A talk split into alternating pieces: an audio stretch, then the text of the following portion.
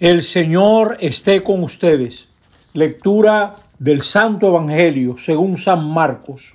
En aquel tiempo dijo Jesús a sus discípulos: en aquellos días, después de esa gran angustia, el sol se hará tinieblas, la luna no dará su resplandor, las estrellas caerán del cielo, los astros se tambalearán. Entonces verán venir al Hijo del Hombre sobre las nubes con gran poder y majestad. Enviará a los ángeles para reunir a sus elegidos de los cuatro vientos, de horizonte a horizonte. Aprendan de esta parábola de la higuera. Cuando las ramas se ponen tiernas y brotan las yemas, deducen que el verano está cerca. Pues cuando vean ustedes suceder esto, sepan que Él está cerca, a la puerta. Les aseguro que no pasará esta generación antes de que todo se cumpla.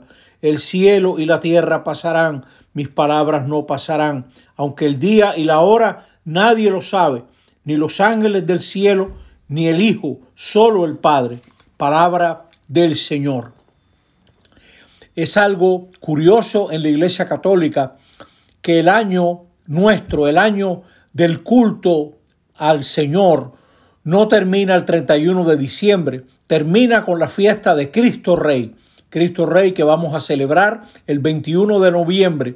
Por eso, ahora ya en este domingo, domingo trigésimo tercero del ciclo B, la Iglesia nos va preparando. Esta fiesta de Cristo Rey nos dice de qué lado la historia se vira. Pero ya desde ahora, en el día de hoy, nosotros podemos meditar que la historia y su sentido se aclaran en el Hijo del Hombre. Hemos leído en la primera lectura, que está tomada del libro del profeta Daniel: por aquel tiempo se levantará Miguel, el arcángel, que se ocupa de tu pueblo. Serán tiempos difíciles como no los ha habido desde que hubo naciones hasta ahora. Entonces se salvará tu pueblo. Es un designio de salvación. El libro de Daniel, que está entre los profetas, en realidad es un libro apocalíptico. Es un libro que habla de la revelación de lo que va a suceder al fin de los tiempos. Es un estilo teológico propio del judaísmo, dos siglos antes de Jesús. A través de Daniel, el Señor nos enseña de qué lado se vira el futuro. No es un libro de curiosidades, de cómo van a pasar las cosas, no, sino más bien de cómo nosotros tenemos que confiar que la historia tiene su sentido, y el sentido es el proyecto de Dios realizado en el Hijo del Hombre. Para nosotros, Jesús de Nazaret es el Hijo del Hombre. Nos toca vivir como el Arcángel San Miguel, vueltos hacia Dios. ¿Quién como Dios? Así entonces la vida empieza a tener sentido cuando uno busca al Señor en la oración. Por eso el Salmo dice: con el Señor a mi derecha no vacilaré. El Señor es el lote de mi heredad. Se me alegra el corazón y mi carne descansa serena. Porque el destino nuestro no es la muerte. El destino final nuestro no es estar en la muerte. Dice: no me entregarás a la muerte, ni dejarás a tu fiel conocer la corrupción. Nuestro destino es un destino de vida. Por eso el Salmo dice: me enseñarás el sendero de la vida, me saciarás de gozo en tu presencia. Estamos hechos para estar delante de Dios. Y eso es lo que aprendimos en Cristo. Cristo que pasó por el dolor y el sufrimiento que le transformaron y ahora nos transforma a nosotros.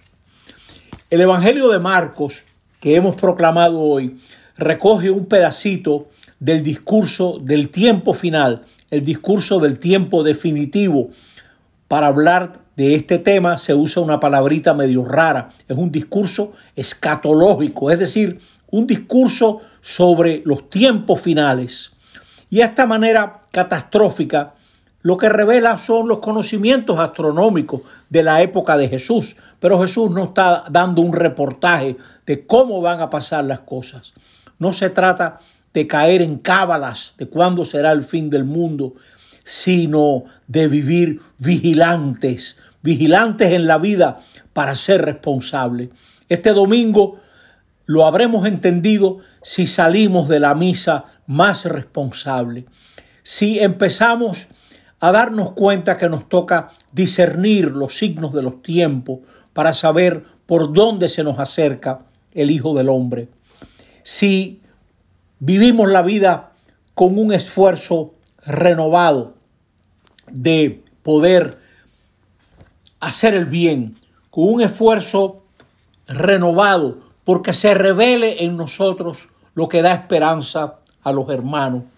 No se trata de vivir asustado por lo que puede pasar, sino de trabajar para que pase lo que queremos, un mundo más justo, un mundo más humano, porque la historia se realiza según el proyecto de Dios.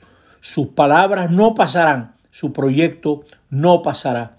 Ese futuro viene hacia nosotros de manera inexorable. Por eso nosotros tenemos que vivir de cara a lo definitivo, la verdad, el bien, la justicia, el perdón, lo que hace vivir a los hermanos. Todas estas lecturas, en lugar de despertar inquietud, lo que tienen que despertar en nosotros es valentía. Valentía porque hoy en día, en muchos países, en muchas situaciones, hay regímenes que se presentan como si ellos fueran los dueños de la historia.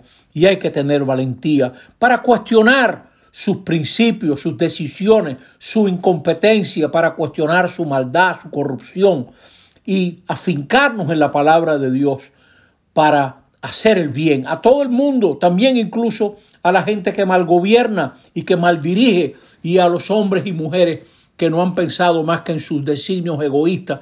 Hay que ser también buenos con ellos porque nosotros esperamos una reunión universal donde haya bien para todos, no para un grupito.